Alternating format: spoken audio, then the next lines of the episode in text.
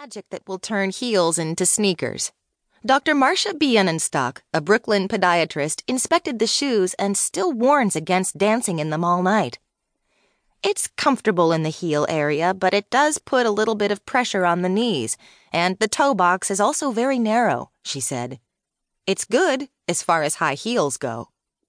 The boot's collar was also fitted unusually snug, which helped with stability yet tugged slightly at the ankle when walking on stairs. It's still up to consumers to make smart choices about which shoe is best for different terrains. Bienenstock thinks it's impossible for a stiletto heel, no matter how well made, to not leave your feet screaming for mercy by the end of the long night. The wedge heels can do that better, she said. It's clear why wedges are easier to move around in than stilettos, but many women aren't ready to abandon the latter style completely. They make the butt look perky while maintaining a long, slender line in the legs. Studies have shown onlookers find women in high heels more feminine, in part because the hips sway as the woman strives to keep her balance. One study published in the Archives of Sexual Behavior proved men were more likely to help women wearing stilettos versus thick, low heels or flats. I'm not telling women you can't wear pretty shoes, but just to think about your body and your choices, Olaf said. They make shoes for men looking at women, not for women. We all deserve better. Fellow entrepreneur Singh had plenty of experience with the proverbial male gaze when she worked in high tech. The former recruiter for Oculus VR recalled how new virtual reality technologies were often developed to suit men. She sees a lot of parallels between tech and fashion in this regard. The male eye, the physical anatomy, is fundamentally different from female eyes. We process visual information differently from men, says Singh. Even in the footwear industry, there are mostly male designers so of course they don't think about actually wearing the shoes. When Singh set out to start her own brand, Thesis Couture, she recruited rocket scientists from SpaceX, where she worked before Oculus VR, along with engineers and fashion technologist Amanda Parkes. Around 3,000 people have already pre registered to buy the three piece 2017 collection, set to launch this summer even though the brand only plans to make up to 1,500 units per design.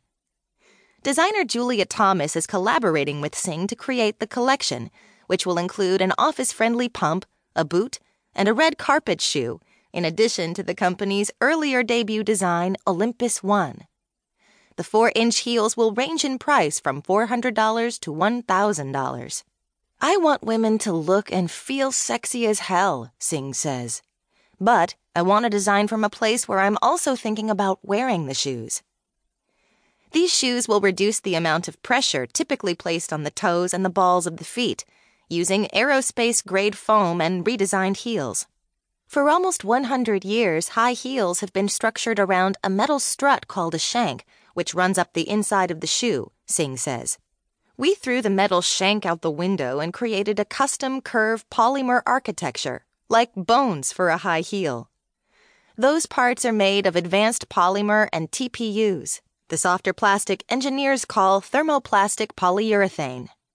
Instead of carrying 80% of the wearer's body weight, like most stilettos, this design is supposed to mean the balls of the feet carry only 50%. Yet, despite all the innovations, these ergonomic collections are still steeped in the tradition of couture fashion. One of the two Italian factories producing Singh's collection also makes shoes for brands ranging from Chanel to Rupert Sanderson, a favorite of British royal Kate Middleton. The second factory is one of the few manufacturers in the world certified to create Manolo Blahnik footwear. It also happens to be owned by the son of the shoemaker who worked with Roger Vivier and Dior to create the world's first stiletto heel in the 1950s. There is a third woman using her scientific prowess to design healthier shoes that still draw from the rich Italian heritage of couture fashion. Podiatrist Dr. Marion Parke launched her own line in 2015. It has since expanded to retailers like Bloomingdale's and Shopbop. Her shoes are produced in the same Italian factory that makes Jimmy Choo's. Parke said her distribution has doubled over the past six months, with shoes generally ranging from $595 to $995 a pair. Her collection offers everything from.